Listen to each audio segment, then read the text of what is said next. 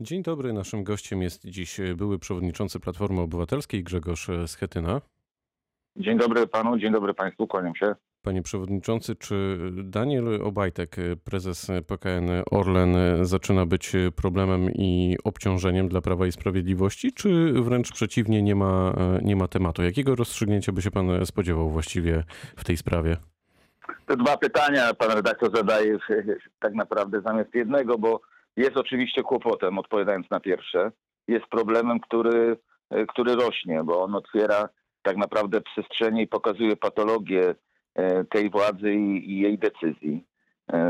Zarabianie przez takich partyjnych funkcjonariuszy skierowanych do spółek Skarbu Państwa ogromnych pieniędzy, milionów złotych, inwestycje w mieszkania, zatrudnianie rodzin, już nie tylko partyjnych kolegów. To wszystko widzimy tak jak w soczewce i to jest jedna rzecz. To jest obciążające dla PiS-u i to widać w sondażach i widać i będzie widać w wyniku wyborczym. Druga rzecz, co PiS z tym jest w stanie zrobić, jak silny wpływ mają ci, o których dzisiaj mówią media, na politykę PiS-u. Mnie zaskakuje tutaj taka e, e, brak reakcji Jarosława Kaczyńskiego. Wielokrotnie wtedy, kiedy... To wejdę w słowo, może, jakieś... może brak reakcji jest też reakcją. Zgoda, no oczywiście, że tak. To znaczy jakby na to dawał przyzwolenie, bronił Obajtka i całej tej konstrukcji zawłaszczania spółek Skarbu Państwa i utrzymania z państwowych pieniędzy partyjnego molocha. Być może tak jest, ale to też jest zmiana w porównaniu do tego, co robiły kiedyś. To oznacza, że e, ta formuła Wielkiej Zjednoczonej Prawicy ma bardzo e, wątłą podstawę. Jest na glinianych nogach i Kaczyński boi się ingerować w to, bo po prostu rozsypie się ta koalicja i stracą parlamentarną większość. To jest też możliwe. Ale być może brak reakcji pana prezesa Kaczyńskiego to też jest komentarz taki milczący co do tego, że w zasadzie w tej sprawie nie ma nic do powiedzenia, no bo gdzieś tam z drugiej strony widzimy, pojawiają się w mediach takie informacje, że służby wielokrotnie sprawdzały pana prezesa. On sam teraz poprosił również o sprawdzenie przez służby swojego majątku i być może to jest tylko, tylko nagonka medialna. To wszyscy wiedzą, że po prostu tutaj to jest wierzchołek góry lodowej i dlatego nie chcą w to ingerować, żeby nie rozsypała się ta cała konstrukcja budowana przez lata takiego państwa właśnie patologicznego, zbudowanego podobnie na takich mafijnych zasadach i który się trzyma właśnie tymi uzależnieniem i, i pieniędzmi i wspólnym, wspólnymi decyzjami, które dają gwarancję bezpieczeństwa. Jesteśmy razem, trzymamy się razem. To wszystko będzie dobrze. Jeżeli jesteśmy przeciwko sobie, jeżeli się dzielimy i jeżeli coś wyjdzie na zewnątrz, to wtedy wszystko stracimy. I oni sobie zdają z tego sprawę, dlatego będą to ukrywać i będą z uporem lepszym, godnej, z uporem godnym lepszej sprawy będą bronić, będą mówić, że przecież C B A sprawdziła oświadczenie majątkowe, teraz jeszcze raz sprawdzi, kto to jest C B A. No przecież nad C B A stoją też politycy z politycy PiS-u, tak, czy wskazani przez polityków PiS-u funkcjonariusze. Także tutaj nie ma żadnej przejrzystości. Wiadomo, że będą bronić się do końca, bo gdyby chcieli ujawnić całą prawdę, to ona jest rujnująca i zapłaciliby, zresztą mam nadzieję, że zapłacą w czasie wyborów polityczną cenę. No to pędzimy dalej. Czy Platforma Obywatelska poprze Unijny Fundusz Odbudowy i głosowanie w tej sprawie w Sejmie? Powinna go poprzeć? To oczywiście jest pytanie, w jaki sposób ten Fundusz Odbudowy będzie wykorzystywany dla pomoc dla polskich przedsiębiorstw, dla na utrzymywanie czy tworzenie nowych miejsc pracy. To jest jasne, panie przewodniczący, ale chodzi o samą ideę. To nie jest jasne, wie pan, panie redaktorze, dlatego że my stworzyliśmy, zbudowaliśmy taką, taki projekt ustawy w Senacie właśnie o takiej agencji, która zrzesza przedstawicieli rządu, opozycji i samorządów. Wzorem francuskim tam jest organizacja, jest instytucja, która zajmuje się właśnie wydawaniem, całą koncepcją, przygotowaniem koncepcji wydania tych ogromnych funduszy. To jest dwieście pięćdziesiąt miliardów złotych, przypomnę. I to nie może być tak, że, że te pieniądze zostaną przeznaczone na kampanię wyborczą PiS. My nie możemy sobie na to pozwolić. Nikt z odpowiedzialnych polityków nie może przyzwolić na to, żeby oddać dwieście pięćdziesiąt miliardów pożyczonych z Unii Europejskie pieniędzy PiS-owi na wydawanie w taki sposób, jak robili to w, ostatnio na przykład w inwestycjach lokalnych, tak, dając tylko swoim samorządowcom czy tym, których który chcieli politycznie skorumpować. No to, to, jest, to, to na tą zgody nie będzie. Wierzę, że opozycja tutaj bardzo twardo będzie o tym mówić i twardo będzie wyegzekwuje zasady wydania czy wydawania procesu wydawania tych pieniędzy. Nie tylko, nie mówię o technice, ale mówię o całej, o całej takiej logice, w jaki sposób z tych pieniędzy skorzystać, gdzie te pieniądze mają trafić, co mają finansować i komu mają pomagać. Nam zależy na tym, że one, żeby one były tam, gdzie są naprawdę potrzebne, a nie no to jednym zdaniem, żeby nie trafiały do portfeli polityków PiS. To jednym zdaniem, panie przewodniczący, czy to nie jest właśnie taki moment, trochę też w historii naszego kraju, że tutaj powinno dojść do ponadpolitycznej zgody w tej sprawie? Zgoda powinno, więc dlatego najpierw liczymy, że zaakceptuje, że premier Morawiecki będzie porozmawiał z opozycją, przedstawi koncepcję, w jaki będzie w jaki sposób rząd, jaki ma pomysł na wydawanie tych pieniędzy, a przede wszystkim, że poprą tę ustawę, o której mówię, to znaczy powołania tej agencji, która tym, tymi sprawami się zajmuje. Wtedy sprawa decyzji, pozytywnej decyzji będzie otwarta. W weekend Prawo i Sprawiedliwość ma ogłosić szczegóły dotyczące Nowego Ładu. Czy nie ma pan poczucia, że opozycja programowo zostaje w tyle, że z ogłoszonej recepty na kryzys kilka tygodni temu niewiele pozostało, przynajmniej tak w tej przestrzeni publicznej? Pan rządowi zawsze jest łatwiej, bo ma inicjatywę, ma pieniądze, pisze założenia do, do budżetu. To jest, to jest coś normalnego. Natomiast jestem ciekawy, jak, co tam zostanie przedstawione. Czy to są konkretne, ko, ko, następne, kolejne prezentacje w PowerPoincie? Czy to jest coś konkretnego, dedykowanego, przeznaczonego na ważne miejsca, że te, że te inwestycja tych pieniędzy, bo to są przecież kwestie europejskich pieniędzy, ale zaraz ten fundusz odbudowy, ta koncepcja musi być wspólna.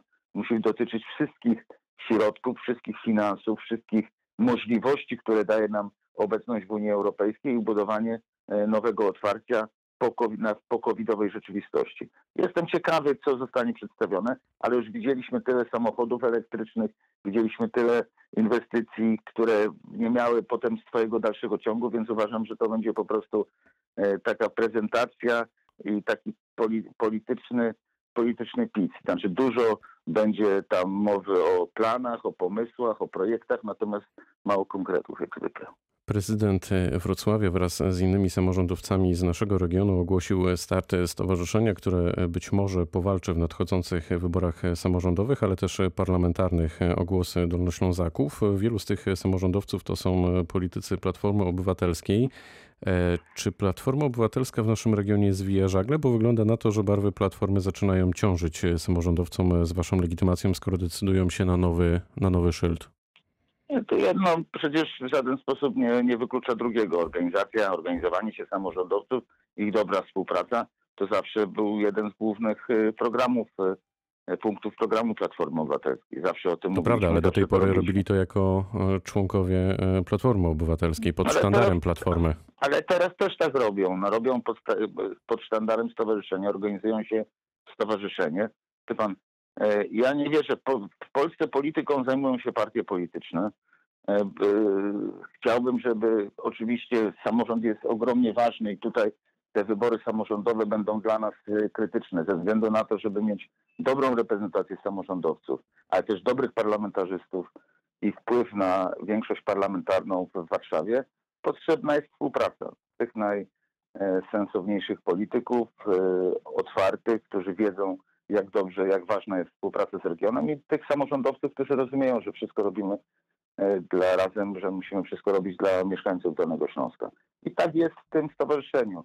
Znam tych ludzi i wierzę, że będą w dobry sposób budować dobry projekt samorządowy. Wierzę, że wszyscy razem będziemy tutaj mogli zbudować dobrą reprezentację i w samorządach, i w Sejmie i w Senacie w wyborach dwudziestego trzeciego roku. No to zapytam inaczej, panie przewodniczący. Czy pan jest w pewnym sensie architektem tego projektu? Z tylnego siedzenia gdzieś tam można wyczuć rękę Grzegorza Schetyny? Bo coraz częściej się nie, nie. o tym mówi tutaj na Dolnym Śląsku. To oczywiście tak. Mówią politycy PiS, żeby... żeby Właśnie żeby nie. Mówią mówić... o tym politycy Platformy Obywatelskiej, panie przewodniczący. Nie. Wie pan, nie, nie, nie jestem politykiem, który potrzebuje tylnego siedzenia do tego, żeby podejmować decyzje czy, czy budować polityczną narrację. To jest inicjatywa samorządowa, sensowna, dobra, wsparta oczywiście przez samorządowców i miast, i miasteczek, i powiatów, ale uważam, że to jest stowarzyszenie, które wyciąga wnioski z historii pod, swoich poprzedników samorządowych, którzy mieli polityczne aspiracje. Mówię to o bezpartyjnych samorządowcach, bo pewnie za chwilę będzie pan mnie pytał o sytuację w Sejmiku. Nie, no to właśnie, właśnie to nie, nie zamierzałem ta... o to pytać. Nie. No to ja powiem tak, że to jest właśnie ta różnica. My wszyscy musimy wyciągać wnioski, jak nie popełniać błędów popełnionych przez innych. Znaczy, co robić, żeby tworzyć nową jakość polityki na Dolnym Śląsku, i wierzę, że ci samorządowcy właśnie w dobrym stylu to robią. Tacy i prezydenci największych miast w takiej dobrej komunikacji z burmistrzami czy z wójtami mniejszych miast i miasteczek. To wszystko dobrze wygląda. Ja trzymam kciuki za ten projekt i uważam, że po prostu wspólnie, i mówię tutaj o opozycji demokratycznej, powinniśmy ich wspierać i wspólnie budować taką racjonalną, sensowną, samorządową, samorządowo-obywatelską polityczną siłę na Dolnym Śląsku. No to wróćmy w takim razie do stolicy regionu jeszcze na chwilę. Na pewno śledzi pan to, co się dzieje w koszykarskim Śląsku, ale też w piłkarskim. Może zacznijmy jednak od tego koszykarskiego. Jak to możliwe? Myślę, wielu kibiców sobie zadaje to pytanie, między innymi ja, że w tej chwili mamy dwóch prezesów i dwie rady nadzorcze w tym klubie, a na czele klubu od wczoraj stoi, no do tej pory były pana współpracownik, kolega, przyjaciel Maciej Zieliński. Tak, no to, jest, to właśnie mówiliśmy o polityce, o polityce, czy w samorządach, czy w sporcie. Polityka no, powinna omijać, a w sporcie to w szczególności. No, widzieliśmy to w Radzie Miasta, kiedy Zieliński, radny Zieliński odchodził z klubu prezydenckiego Jacka Sutryka, przystępował do opozycji w Radzie Miasta. I, i tak jak patrzę, jak patrzę z zewnątrz na to, z perspektywy Warszawy, Rada Nadzorcza, czy ta próba wprowadzenia ludzi, którzy kompletnie nie mają żadnego pojęcia o sporcie, nie mówiąc już o koszykówce, no wygląda na podobną, podobne takie polityczne buszowanie. Ale Maciej Zieliński takie, takie pojęcie ma. A ja mówię o Radzie Nadzorczej, wie pan, która odbierze odpowiedzialność, którą wskazują właściciele. Zieliński jest radnym, który jest legendą i znam go, razem robiliśmy koszykówkę przez wiele lat, jest historią Śląska, historią.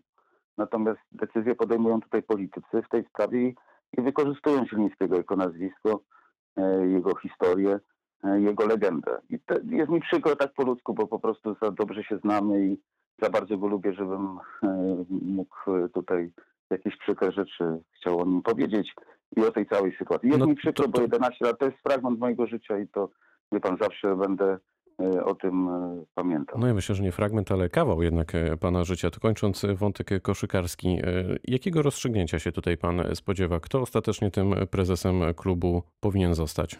No tam to sąd będzie rozstrzygał całą tą procedurę. A pana ja zdaniem? Po prostu, ja po prostu tego nie znam. Wszystko, wie pan, ja patrzę na, na perspektywę ostatnich lat. Ja jedenaście lat zajmowałem się Śląskiem. Zostawiałem go w dobrej kondycji drużyny, która grała w europejskich pucharach, po to mamy o swojej historii. Ci ludzie, którzy doprowadzili później do upadku tego, tego klubu, też pamiętam o tym, że po prostu ten, ten klub został podniesiony, że ten obecny zarząd, Michał Lizak, że zrobiona została wielka robota, żeby ten klub z drugiej ligi podnieść do ekstraklasy i sprowadzić go dzisiaj o, na poziom walki o, o największy tytuł i o musimy naprawdę kończyć.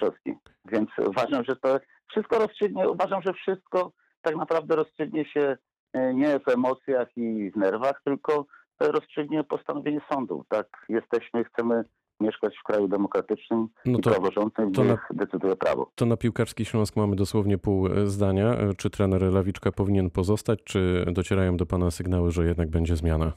Jednym zdaniem, liczę jednym na, nazwiskiem. Liczę na zwycięstwo z Wisłą Polski. Trzymam kciuki gorąco za zwycięstwo w sobotę. No to niech tak będzie. Przewodniczący, były przewodniczący Platformy Obywatelskiej Grzegorz Schetyna był gościem rozmowy dnia. Bardzo dziękuję za spotkanie. Dziękuję, do widzenia. Pytał Dariusz Wieczorkowski. Dobrego dnia.